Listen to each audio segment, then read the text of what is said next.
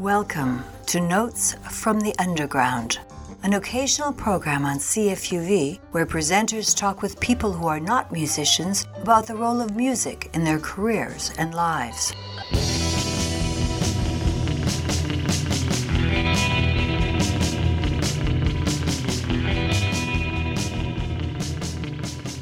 I want to get back to your photography.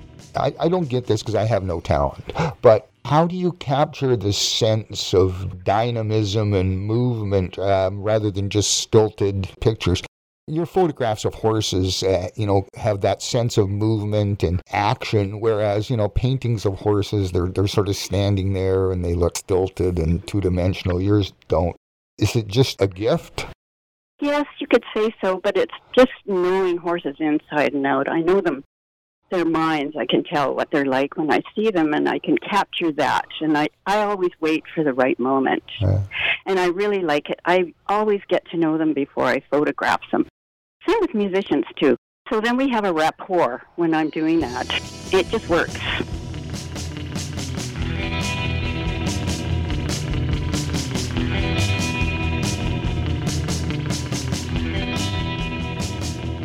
Come and join us today.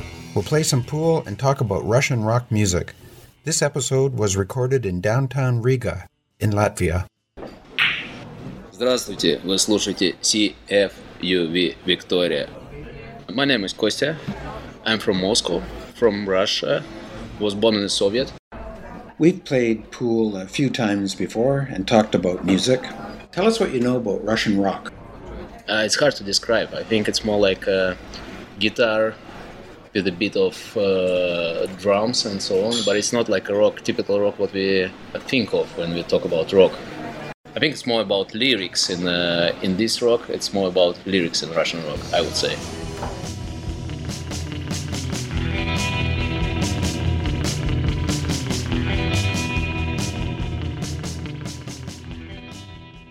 Today, our host, Jim from Blues in the Morning, will be interviewing author Andrew Cartmel. Andrew, an English journalist and author, who was the script editor for Doctor Who during the Sylvester McCoy era. Jim will be talking to him about his exciting mystery series, The Vinyl Detective, his passion for jazz, high end audio, and Andrew's new project, Writing for the Stage. Please join us to listen to this exciting piece about how music and literature collide.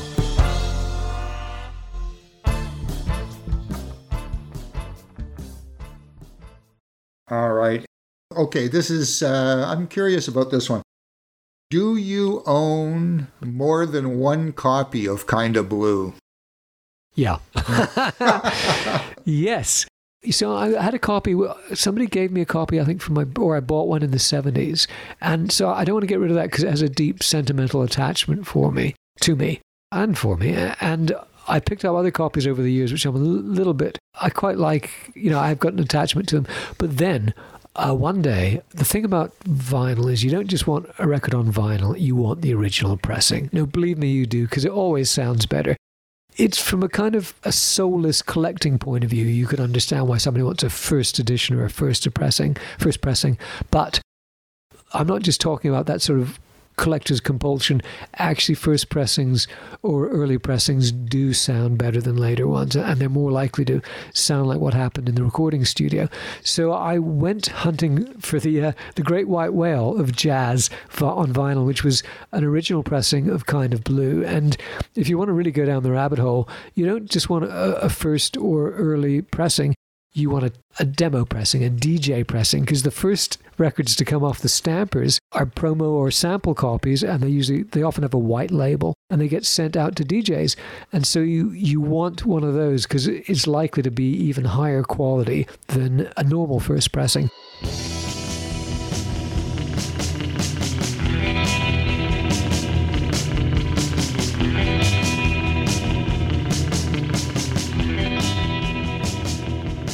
Our listeners would probably like to know what is music therapy? Is it age defined or goal defined? What is music therapy? And a broad, general answer is music therapy uses music for non musical goals. The ultimate goal of music therapy is not for our clients to play better or to know music better or become like a musical expert. It's not at all about that. Music is the means to help people through their challenges. And so, in terms of it being age defined or goal defined, it's really about what your challenge is. And our challenges, then, if we're being intentional about moving through a challenge, that means we have a goal in mind. And so we are looking at a goal, and potentially what unifies our challenges might actually then be called a demographic. Our music therapist often specializes with demographics. So sometimes that could be long term care with seniors, that can be um, children with ADHD it can be supporting family members through trauma like cancer or abuse or some sort of external um, disaster. Sometimes that can be palliative care, or end of life support. So it really is about um, our clientele, our demographic, who we reach out to. And it really can be used at every age. I know um, there's music therapists who work um, in NICU supporting children who are born, babies who are born early. And the beauty about music that the research is showing is if you add music, a very specific kind of music, to support a feeding, premature babies will feed better when there's stimulating music being used. So things like that are super intriguing and really interesting to know that music can be used from beginning of life to end of life.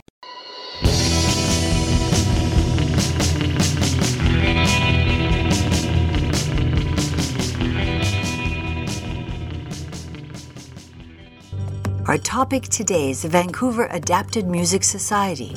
It's an organization that supports and promotes musicians with physical disabilities in the Metro Vancouver area. Join CFUV host Chris in conversation with his guest, Graham Wyman, spokesperson for the Vancouver Adapted Music Society, more commonly known as VAMS.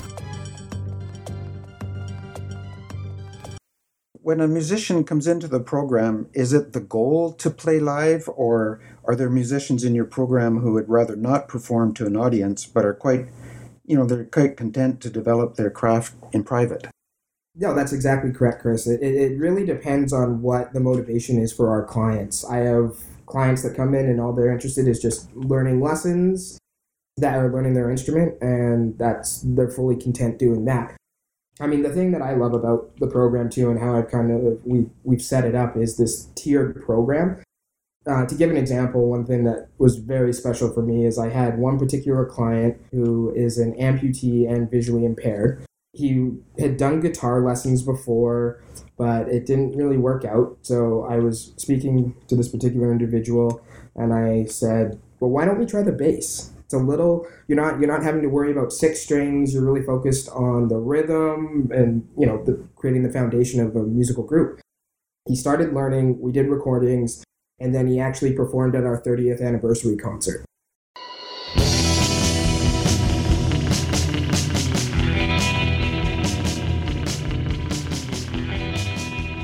One of the reasons I thought of interviewing you was because of your story in the Times Colonist called The Day I Got a Postcard from Tony Bennett. This was, I think it might have been about seven years ago. Of course, I wrote the column and I can't remember now, but it was it was late, late Tony Bennett newspaper. I got a little envelope and it was a note from him on his stationery it was like a little postcard, really nice quality paper, and it had his Park Avenue, like I think it was a Central Park address. It was so nice, I almost thought he was teasing me. So it was a very gracious note, and and um, that's rare. So I kept that note actually from Tony, and I, I framed it. But yeah. in in your article, you said it was a tremendously affecting moment flawed and deeply human in the way that only great art can be. And that to me was really a nice way to say that.